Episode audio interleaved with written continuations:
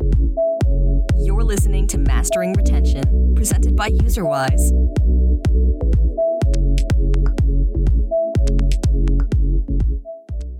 Hi, everyone, and welcome to today's Mastering Retention podcast. I'm super excited to have with me Isaac Phoenix. Uh, we're going to be talking a lot about narrative in games today.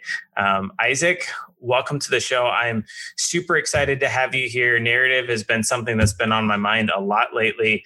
Um, so I'm, I'm really excited for today's podcast. Um, well, would you like to just let everyone know, like, what got you into gaming in the first place? What's your journey? Um, I don't know. Um, I've been gaming for longer than I can remember. Um, you know, back before it is what it is now. Um, not quite as early as the arcades, but you know, as someone who helps develop this stuff, I definitely have gone back and academically tried to play through a lot more of the uh, the classic titles. But I've been playing for as long as I can remember, and I enjoy all types of games. You know, I enjoy getting into a multiplayer title, dying fifty times in five minutes, and you know, hey, I've got my fix for the month. But um, you know, when it comes to the narrative side, I've always enjoyed the single player game stories much more partially because again it's something that i'm actually able to accomplish something in but also because i really do enjoy the stories. Yeah i love that. What's your all-time favorite game? Okay so uh, i don't think it's quite that simple.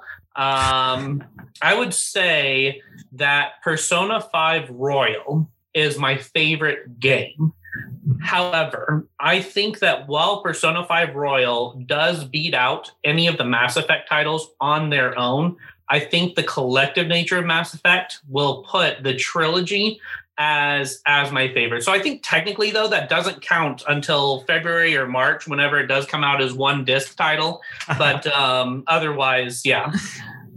I love it. That's a great answer. Yeah. I'm glad I'm not asking myself that question because I don't know that I would have a great answer. but I, I, always default back to some of the games that were really like defining to me, like when I was in my teenage years. Like I played a lot of Diablo 2 or something like that, which, um, you know, going back and playing it sometimes, I don't know why I still love that game so much, but I still do. Well, you know, there's since we're talking about narrative design, there are several different aspects to narrative you can really dive into. Um, you know, multiplayer doesn't really have a ton of narrative going in, but it kind of allows you to create your own narrative in that mm. you know type of area. And nostalgia in and of itself is a very powerful thing. You know, we've got a lot of the indie games that kind of pop up that, that try and tap into that nostalgia um, you know the nostalgic feeling because and you know those memories that you have are stories in and of themselves. So even if the game is not quite up to snuff you know those memories will bring those stories to the forefront for you. Um, you know it's why a lot of those older titles will still stand up today and why you know our children roll their eyes when you're trying to reintroduce them without the remastered versions oh that's that's something i never thought about before. Yeah i i was recently uh, just game testing uh, an indie game. I don't know if it's actually out yet but it was very reminiscent eh, stylistically and art wise and stuff of like the original pokemon blue pokemon red. And it, it brought me back to you know when i was like 10 years old playing my like original you know game boy on the bus going to school and stuff. So yeah i, I love that that's, well, I think it great. was Shovel Knight and Mighty Number no. Nine came out around the same time, and they were both reminiscent of Mega Man. And one of them was incredibly successful, and the other one wasn't. And it really is because you know when you dive into narrative, you have a very external part, but you have a very internal internal part as well um, that you know kind of allows you to access different parts of story and mechanics. Game mechanics work in a very similar fashion, and Shovel Knight was really able to tap into the meaning behind the mechanics and how everything. Mm. clicked together whereas you know and these were the people who created mega man the people on at my you know who crafted mighty number no. nine they they looked at just everything that was external the art style the the story they kept all that stuff but they really failed to capture I guess the best way to phrase it is the essence of Mega Man. So, you know, you see that stuff, real life examples pop up like that from time to time. Yeah, that's that's fantastic. So why do you think a game should have a narrative? You know, what what value does it actually add to a game? Because you know there are a lot of games out there that are fairly simple and they don't they don't really have a narrative. Um, so, so you know. So I would say that there is no game out there that doesn't have a narrative. And let's go ahead and start off with the classic Mario. I'm trying to think of the best way to phrase this, but narrative um, there, there's a book called story it was written by an author named robert mckee and it, it, dives into the details of story and the different aspects and different points of it and one of the things he says is that story is metaphor for life um, and that's really a big thing that you get in narrative you know you, you go through these experiences um, and you're able to recapture that in stories and you know you you go through an experience you use psychology to kind of understand it and then you use creativity to dress it up in a fantastical, you know, form. But games work on a very similar level. Mario does not have a deep interpersonal drama or a deep interpersonal relationship between all of their characters, but even on the simplest level, stories have a goal. They have conflict and they have growth and they have a goal. And that is stuff that, you know, that stuff that games um, have as well. Even the earliest games, you know, you, you try and get a higher score um, as you would grow with the skills in the game. You would level up in an RPG. You would try and get farther in a, you know, linear, you know, in a, I don't want to say story type game, but any game where there's level level based games where you try and get farther. So, so there is that growth. You still have the goal. You still have the goal of Mario saving Peach and defeating Bowser. And, and those mm-hmm. things, they're just there to say, here's the beginning and here's the end. But if you were to take that game and just turn it into black and white, you know, pixelated dots, it wouldn't sell as well just because the goal is not as clear. And that's not, mm-hmm. you know, that's a narrative thing and a mechanical thing. There's a lot of cross in between them. In fact, a game that does have pixelated blocks, like Thomas Was Alone, has, ironically enough, a deep interpersonal narrative. but there's there's a lot of ways to show narrative. In fact, there's um, Missile Command, just to to bring up a classic title, is a very heavy narrative title, but it's all done through the mechanics. The game screen is the end. It doesn't matter how far you get. It's not like um, any, you know, it's not like Pac-Man to where there's a glitch in the numbers. You cannot beat Missile Command. At the at the end, you will it will just show the end. There is no victory scheme. There's nothing there, and it's it's about nuclear war, but it's about defending against nuclear war. The year there is um, and defending the cities and resource management and defending your missiles and just trying to survive. And that in and of itself, it was very personal to the creator. Like he had nightmares about nuclear apocalypse for like a month, um, or I think it was like for a year, once a month for a year after the game was out. And so there are, you know, it's the mechanics. The, th- the actions that we take inside of a game and the narratives of the game themselves are not disconnected by any means. That makes makes a lot of sense. So, you know, you mentioned that book story. When you think about adding, you know, a narrative to the game or kind of defining that storyline, um, do you see that process kind of emulating what it might be like to say, like read a fantasy book where, you know, there are highs and lows in the book that kind of you know draw you in and make you want to keep reading you know chapter by chapter page by page? Yeah um in, fact you can see that in every aspect um uh, of that. So you get games take naughty dog for an example. Um naughty dog has game and they have story and their games are very linear and and they're very story driven but a lot of that stuff plays through the cutscenes. Um, and that's that's often people refer to that as ludonarrative dissonance, and it's essentially when the gameplay and the story don't exactly merge together. Um, it's usually used in a much more negative light. And Naughty Dog still does a good job with keeping them together, but they they play a lot out in their cutscene. So you'll play through a game, but the drama, the the conflict, a lot of that stuff plays out in the cutscene. So they still have full control over that narrative. But then you can you can go to a game like Overwatch, where Overwatch has no control and a very limited narrative, and yet they created the play of the game. They were able to find a moment of high tension within the mechanics, no narrative at all, but within the mechanics, and we're able to bring that tension to the surface to where an AI is able to find it. And it's not always perfect, but you know, down to the point where that stuff exists on both sides. Um, as a narrative designer, it's really my job not just to find it, but to find it in both the story and the mechanics and kind of bring it together. A lot of things that you do in real life will, um, you know, they're, they're stories in of themselves. And when you take those actions into a game, again, they kind of create stories in and of themselves. So it's less about applying it. It is still there. You do, you still do apply a lot of storytelling aspects to every part of a game, but it's also about drawing it out from the source as well. Mm. You you also mentioned you know cut cutscenes. Do you have any recommendations on you know how and when you should use cutscenes versus dialogues, or you know what the right balance is? It's all about control. Is really what it is. Um, you know how much control do you want to maintain over a story? Personally, I'm not a huge fan of cutscenes.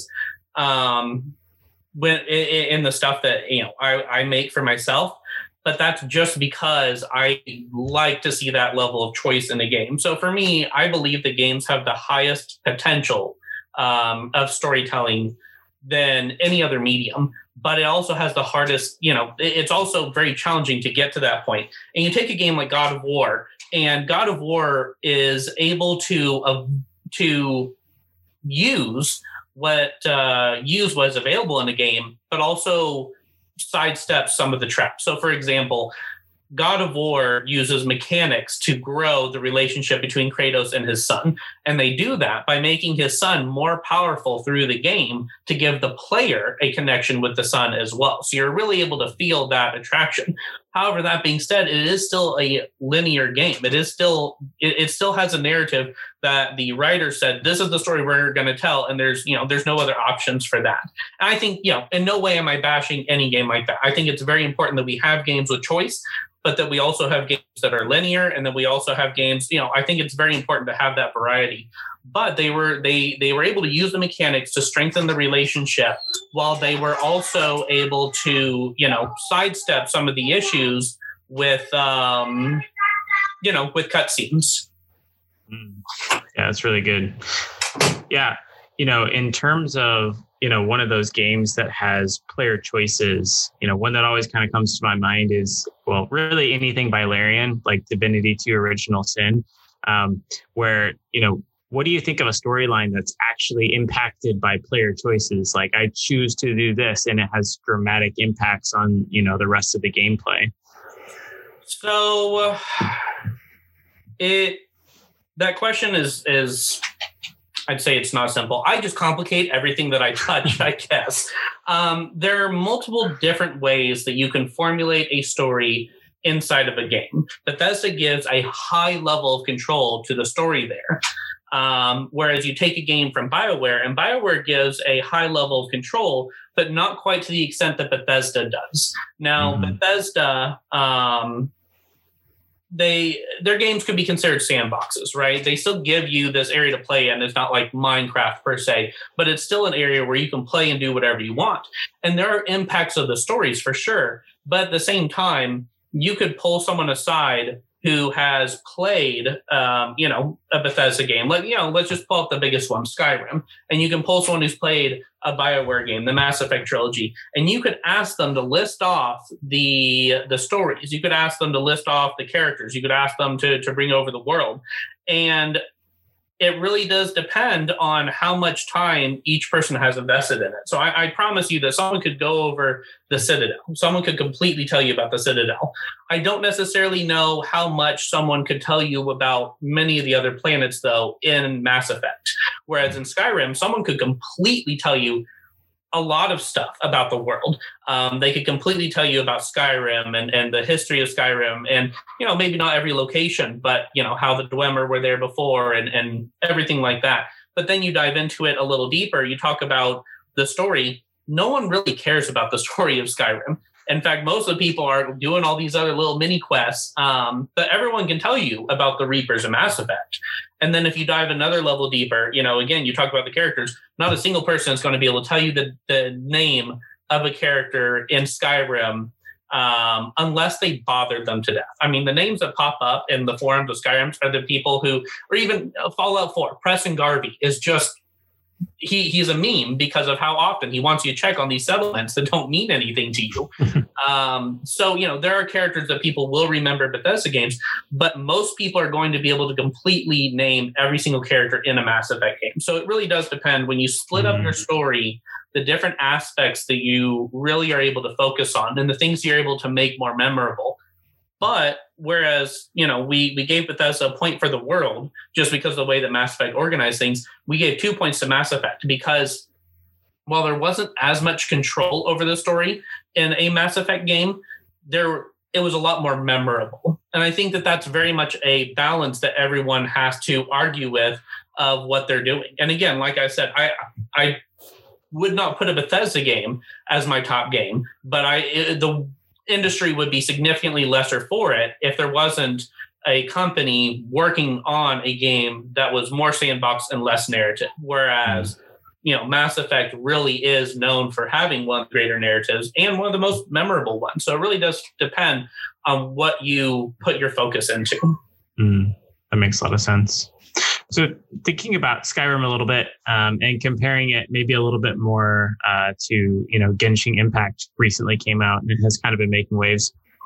So you know in Genshin, you pick one of the the two characters and you don't really change them at all. Uh, but like you know in Skyrim, when you start playing, you pick your race and you change your face and do all that kind of stuff. Um, how do you see the story connecting with like the character design and giving you know players the freedom to you know express exactly what their character looks like? So I'm going to sit back and say, on one hand, it does not matter, and on the other hand, it completely matters. um, it really does depend. So on on one hand, I don't. There's a there's a concept in narrative called relatability, and it is very important.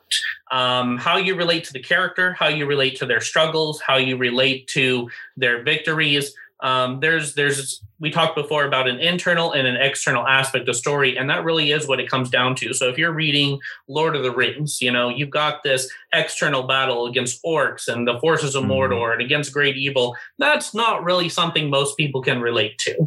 But you do have the internal struggle, you know, you have the internal battles of Frodo against the ring, against the pull of evil, against temptation, mm-hmm. um, you know, of, of his friends being there to help him and him losing friends because the actions that he is taking. So those things are very relatable. So you yeah. want to bring in the most relatability possible. And that's great.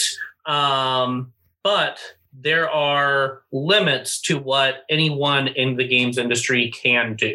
So when you are developing an indie game, I would very much encourage you to find that relatability somewhere to where it's going to cost the least. Now, if it's easy for you to just put up, hey, I've got, you know, this pixelated avatar and I can change these details about them, great. That, you know, if that doesn't cost too much, that's absolutely great. You're obviously not going to be able to have a, you know, a, a face sculpting tool like you will in, in the Fallout titles. Um, and, you know, to a certain extent, there's also another aspect called analysis paralysis where if you have too many choices then you know you just completely freeze up.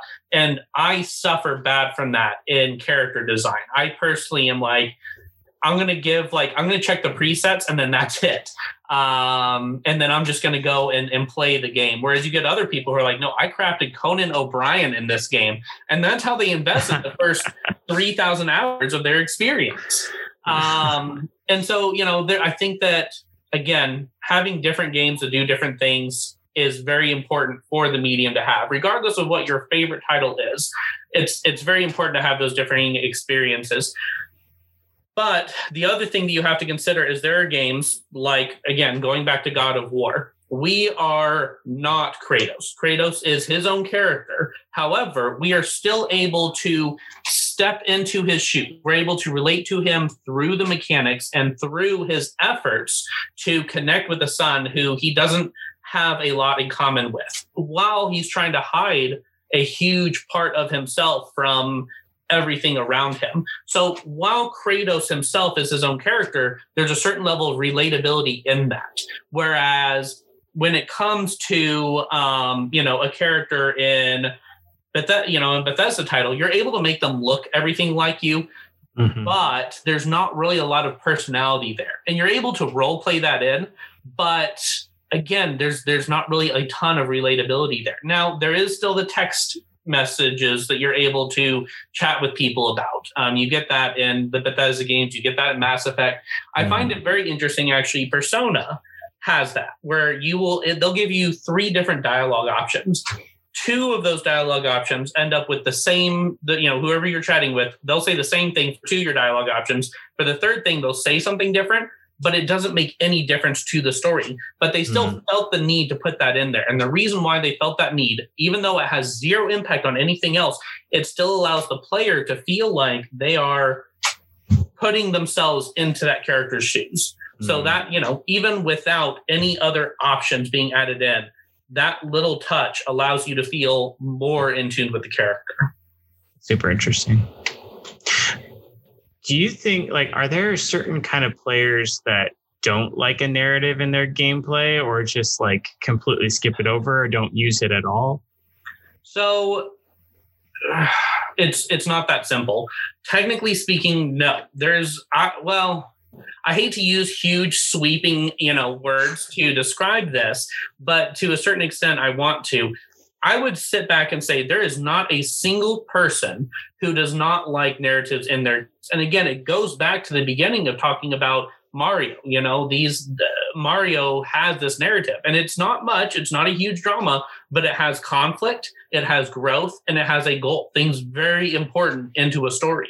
You can get people who are like, "Oh, I hate the single player games, and I just want to go through and I just want to play multiplayer games." But then, you know, they're playing Overwatch and they get their play of the game, or they have something that they get super excited about that they want to tell their friends.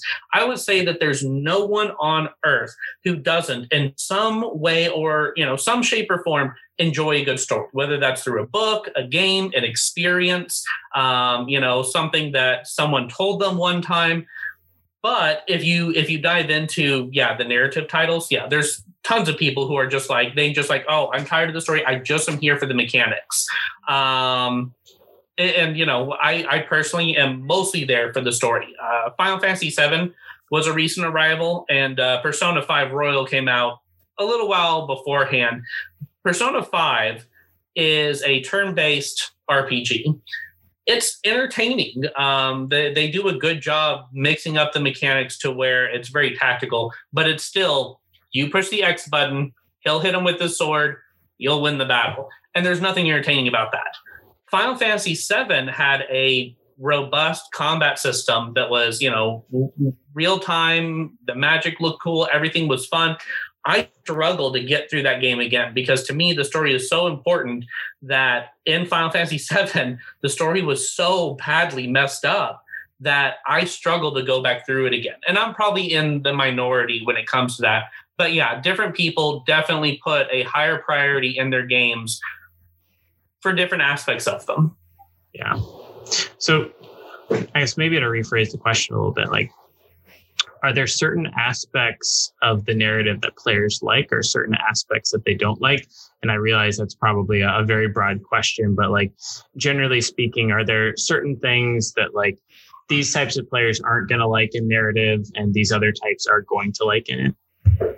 Yeah i would say so. Um, so you can divide narrative into three parts the world the character and the story um, and these these parts they play different aspects. So the world is the setting, but it's also the reason why characters are who they are. You know, a fantasy setting versus a sci-fi setting. These different settings are going to affect the the particular issues of different characters. Um, I would say that there's a lot of people who dived into Skyrim and they were super excited because it was at the time to this day, even still well designed, but graphically for its time was very beautiful. It, it, they were there for the world. Um, you know, you get into a game like Mass Effect, and it's got an interesting story for sure. It's it's um, it's a relatively personal, dramatic tale, but most of those people are there for the friends they make along the way. They can tell you about the Reapers, but they're not going to tell you about the individual stories. They're mostly going to tell you about their friendships with the characters there. Persona 5 is is very similar. Um, I'm trying to think of a game and I can't think of one specifically right now that that there is just a story that's so impressive that you know that's what they're there for. They can't tell you who the characters' names are, they can't tell you anything about the world, but the events of the story were so impressive. And that's really the job of a narrative designer. I mean, Final Fantasy is a huge franchise, but let's face it, their stories are always, hey, you're the chosen hero, chosen by the crystal. Go get this crystal, and then you can destroy this big bad who's got three forms for some reason, probably has wings, is there to kill you, but is not going to win. But they've they've done as well as they have because of the character. So yeah, there are different aspects of narrative that people are going to gravitate towards. Personally, for me, I choose character. Um, I I prefer the characters to be as fleshed out as possible. In fact, in my research, what I have seen, and again, it's it's relatively newer research, so I can't claim anything with this. But in general, people go to a game for its world or its mechanics they will stay in a game for its story or mechanic. And that's a big aspect of multiplayer titles is, you know, even though each person is different in a random game and yeah, they're there for the mechanics, they enjoy that that social aspect with other people. So would you say that a good story can captivate a player's attention and drive engagement? Easily, yes. Um, I believe that a great story can really pull people in. Um, I'm trying to think through because obviously mobile games get away with a lot of stuff that's really based off of Skinner box techniques. You know, how can I pull someone in and get them connected? Um, and in a way, that still applies to a narrative. In a way, you're you're saying, "Hey, I've got this job for you to do can you do the job to the best of your ability? And that means you know going in every day to get the rewards. That means maxing out your hours. That means you know getting on a weird sleep schedule that's controlled by your phone for some weird reason. You know every game in in one way or another uses some form of narrative to suck you in. And the psychology of that narrative i think does change. But yeah i would easily say that a story is really one of the things that that pulls people in the most call of duty is a very popular game but the big thing that got overwatch into the playing field was the play of the game it was the fact that they could that an ai could find the story within a multiplayer title that really drew people in mm-hmm. do you think i guess what do you think should come first so uh, let's say I want to start creating a game. Do you think that the story should come first, or do you think I should, you know, come up with the the core loop or the mechanic or the world? You know, what what is the right way to approach developing a game if I want to make sure that it has a quality story within it as well? So there is no right way to do it. Um, and and it physically pains me to say that because you know in the artist field you expect these people like oh there's no right way to do it. You just do it however you want. That's not me. I am very mechanically driven. Um, there are multiple story structures that are put forward. Uh, two of the biggest ones are the three act and the five act.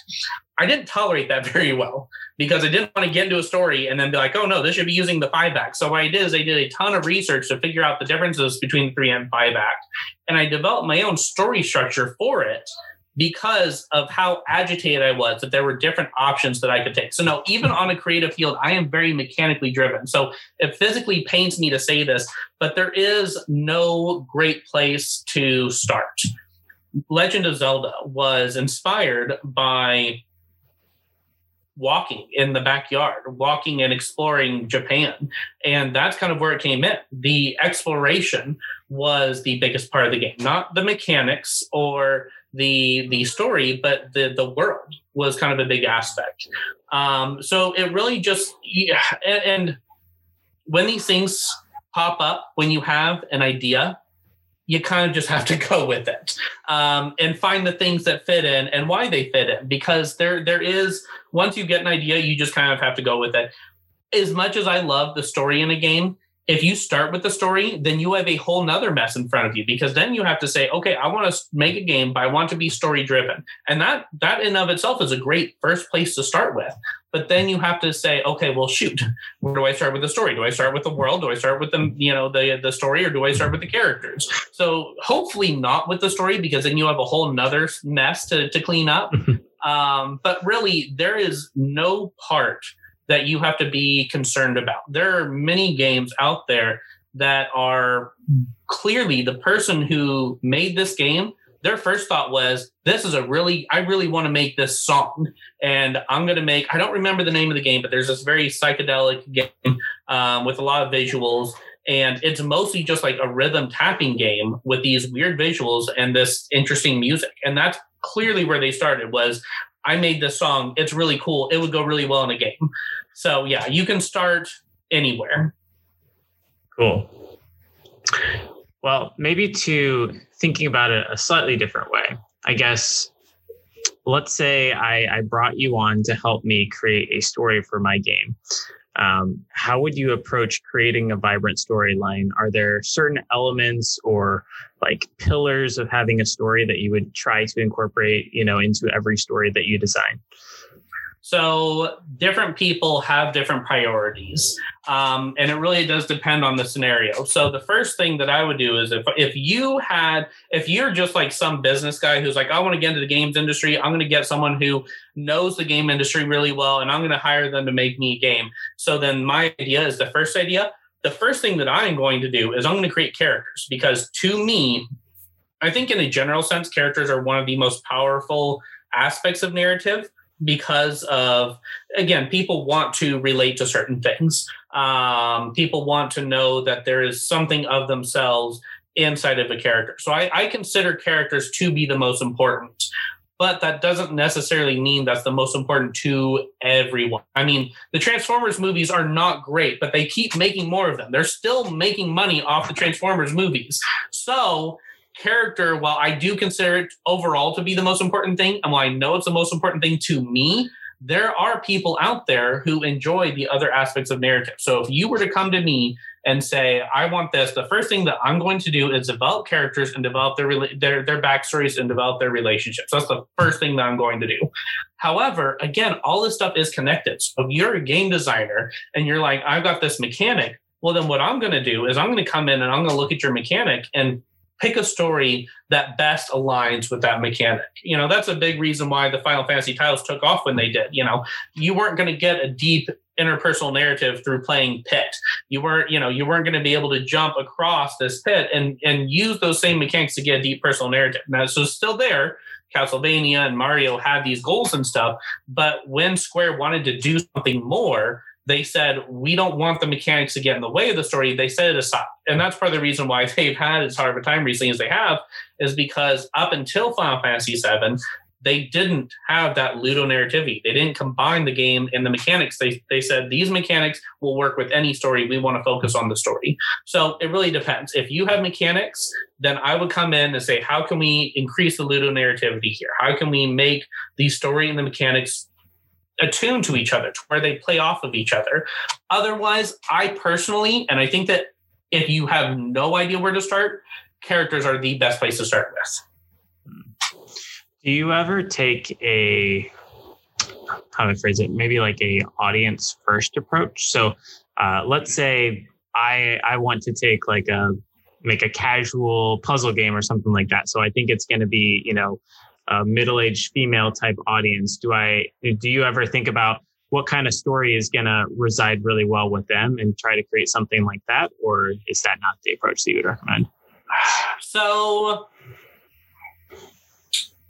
i guess there's several ways to look at that looking at that is from a very business perspective. You know, if you were to come in, and you know, I, am not unfamiliar with the business side. I know enough to like communicate with them and say, hey, this is this is the way you're going to go. In fact, one of my last gigs, I was kind of the um, I was the lead narrative designer. I, I was in charge of editing and checking the stories and chatting with everybody and training them up. But what would happen is we would take go from the creative side to to the owner uh, so we would go to the owner and he would be like, oh, well, this, this, this, this, this, this, this. And then I would step up and be like, no, you have to keep these in here. Like you can get rid of, if you don't like these, these, these, these, we can do that, but you have to keep this in here because of this request here. Um, yeah. So, um, there, there are certain things that you, you, that I would be able to intermediate between. So again, I don't come from the business side. I come from the creative side theoretically speaking, though, I can do something like that, but I personally don't. In fact, I have a very much I, I, have the opinion. Some people agree with this, some people don't. But a game designer's job is to protect the player from themselves. Um, I recently had a debate with someone about a sandbox game, um, specifically about you know aspects of a game that would give a player a certain amount of freedom.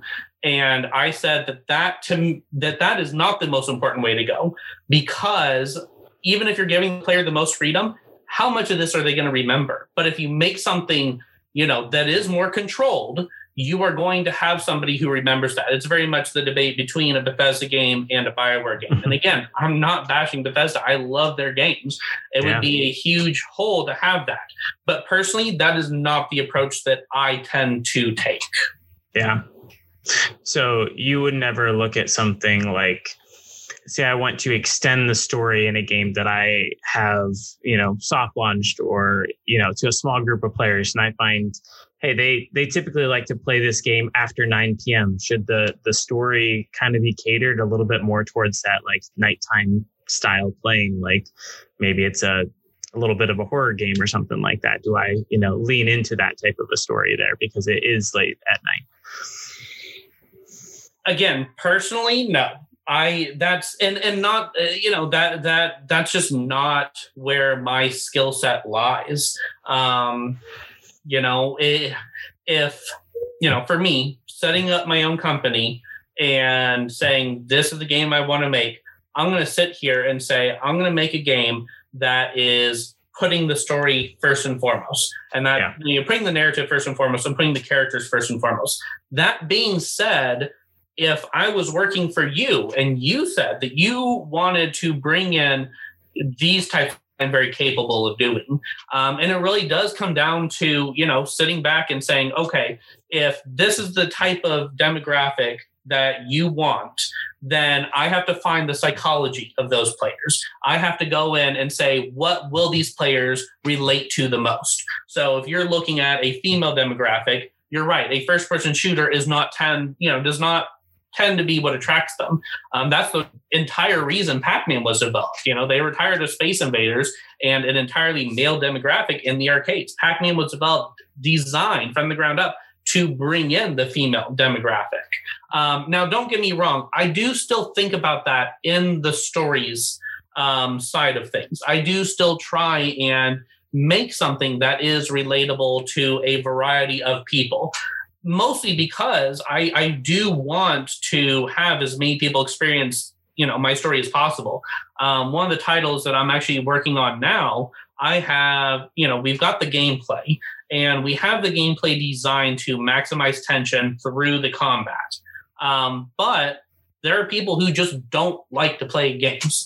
Um, and so one of the things that i said is i said okay let's take the ai and let's put it attach it to the player character. So that way they can play the game. That way they can have the AI play the game, and all they have to do is make telltale like decisions throughout the game. And that's it. So there are definitely demographics that I think of um, going into a title. There's I am very capable of doing that for somebody else. But do I personally do that for myself when starting out? No, absolutely not. Um, and um, you know but I, I don't think that that's there's anything wrong with that. I'm not a huge fan of the mobile market but some of the titles that are developed are based off of that and some of those titles are fun. So yeah there's there's no reason why you can't approach um, you know approach a creative industry from the business side. There's no reason why because the same type of systems, the same psychology, the same relatability that's going to drive the demographics, that's going to drive your numbers and all of that is the same type of stuff that I use to pull people into my story from from the story side. So, you know, those things still relate. They're all still connected. But no, that's not where I start. That's I'm not smart enough for that. Love it. So, thinking about mobile or just free to play in general a little bit, um, how would you or how do you typically incorporate the story into that first time user experience? You know are there any tips or tricks on how to optimize the process to you know really get that person connected with the character that you've designed so that they are likely to stick around you know, it really depends on what you're going for. Um, I'm currently working on a mobile title that is narratively enhanced, but the, me- the the the mechanics are designed for it to be narratively enhanced. There is a lot of dialogue in the game, but if you're talking about a more traditional mobile title, something like Clash of Clans or something like that, you know, the the question is no longer how do you make the narrative um, you know come through it's more of you know how do you let the player create their own narrative? And and that's done still through the basics of narrative design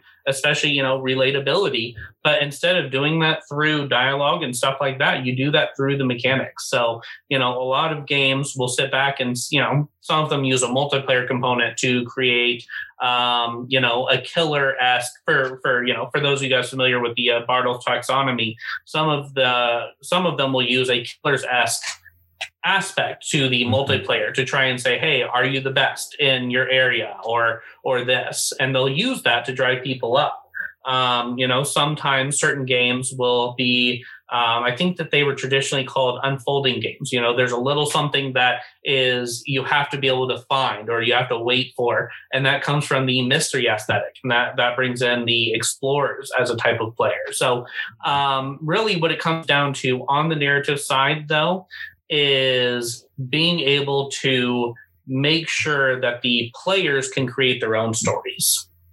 Hmm. Yeah, I really like that. Um, so you kind of answered this a little bit, but um, let's say I came up to you in 2012 and I'm king and I've got this new game, Candy Crush Saga.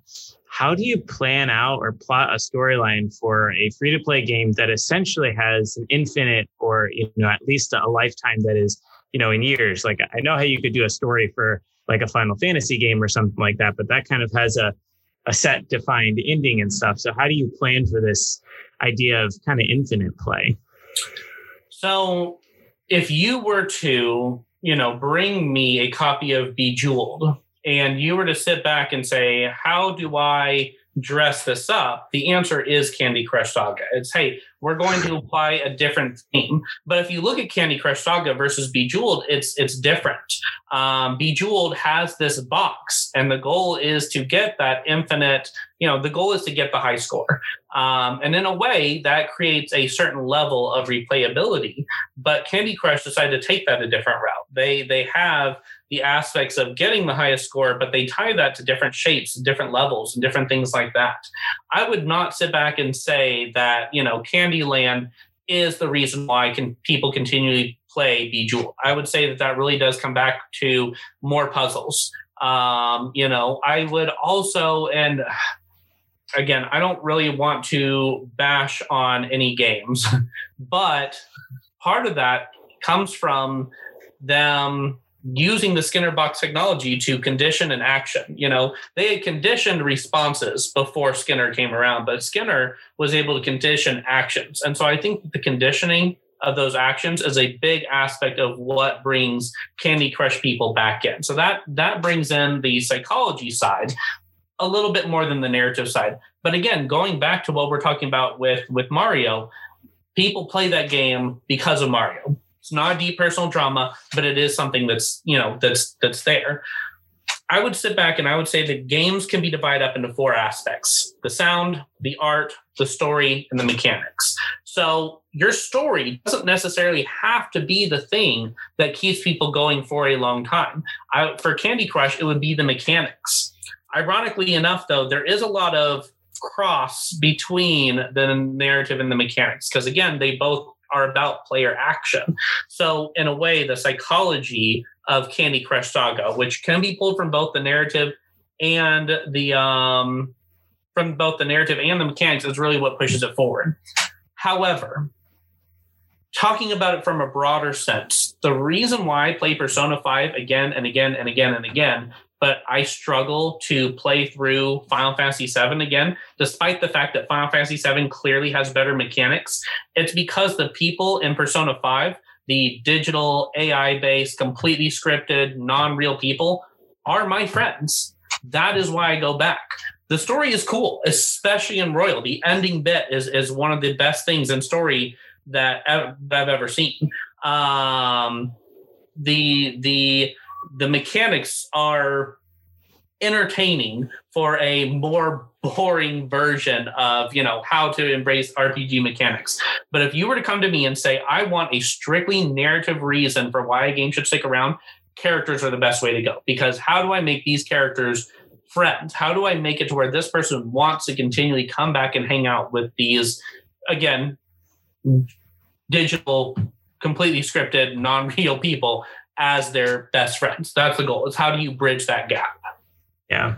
So, one thing that you mentioned a little bit ago was kind of this idea of mystery. Um, so, maybe to frame my question a little bit, you know, do you ever lead with certain elements like breadcrumbs of the story where players have to infer or guess or, you know, figure out what's going on ultimately to uncover the mystery? You know, kind of like what you see in certain books or TV shows or movies. You know, can that be replicated in games? And if so, like what's the right kind of cadence to give breadcrumbs and to, to help players along with that? Oh yeah, um, absolutely. In fact, I would say that mystery really is something that you have to have. I think that there's a lot of spots that you can put mystery in. You can put mystery in the mechanics. Okay, you know this is something that um, the people who created Bayonetta, that you know, there's a big mystery of their mechanics. Okay, I know what the A button does. I know what the B button does. Now, how many ridiculously looking combos can I perform in this short span of time? You know, there, there's a mystery in the mechanics um, that leads to a certain level of mastery. Um, then you can deal with the world. You know, you can put that mystery in the world of, okay, where am I? How is this similar to, to real life? How do I, what can I recognize but then what's different? I think that there's a certain point where that's the biggest aspect of horror, right? People are fear what they do not understand. So when you put something there that you know is aggressive and that you don't know anything about, that's horrifying. And that can bring somebody, that brings a lot of people into the theaters, into, well, you know, whatever those are, uh, brings people into a horror title. But with the right amount of mystery, something that is familiar, but yet, you know, I, I'm phrasing this incorrectly because we're also talking about the uncanny valley there. Um, but you know, again, if you're able to bring in something that's familiar, but that has just a hint of unfamiliarity that pulls people in the right direction, you can get people going with the world. Characters are the same way. People don't like two dimensional characters because they're boring. Um, but a three dimensional character, a character with depth, is someone who is a particular way, but there's something that's different and that's something that you're you're going to want to explore. So you can put mystery into every aspect. It doesn't just have to be the story like oh you know what's happening here? What's going on? That is a great aspect to put it in. Um, and in fact it's it's actually quite important because if you don't in some way or another grab somebody's attention with a little bit of mystery, you can lose them before you're able to put them into some of the deeper parts. It doesn't have to be mystery, there's other aesthetics that you can use, but mystery is one of the not easiest, but one of the simpler ones that you can use. It doesn't have to be the whole time, but it has to be enough to keep them going to a to a point that something else in the story can can grab them. Yeah, that's great. Isaac, do you have any other tips or tricks you know you've encountered when it comes to thinking about how to make a, a great story for a game? Um, I so it really depends. Um, I'm not sure if you have the ability in your podcast to have any links or anything. Oh yeah, we'll we'll definitely link everything. okay, cool. Um, well, I it's still going through a little bit of an editing process, but it is technically done. There are certain people when they're writing who are they're what's called um, pantsers. They're just they just they fly by the seat of their pants. They just go go go go go. Um, and it's it's funny because these people have talent that I will never have, just because they have the ability to create something just out of a whim. They they intrinsically know how everything is supposed to be connected. But then there are people like me who just I do not know how all this stuff is connected intrinsically. So what I did is I went through and uh, and again this kind of goes back to what I was saying earlier. The 5-act structure drove me off the wall. I was raised on the 3-act structure and then the 5-act structure was going in. It was threatening everything that I had ever known. Um, and and so I went through and I created my own story structure called the three dimensions of story. It utilizes the um, Dan Harmon Story Circle. It utilizes uh, the um, Hero's Journey by Joseph Campbell. Um, I went back and I found the 5-act structure with Shakespeare and Gustav Freytag. And then I went through a bunch of other aspects of story. Um, and I divide story up into three parts the world, the character, and the story. And then I developed how you would kind of create those. Then I put the journey that you would use to, you know, that the character would go on to complete that story. And then I put in a pacing curve, which matches up with the 5-act structure. We we could sit here chatting for days about how it's all linked together.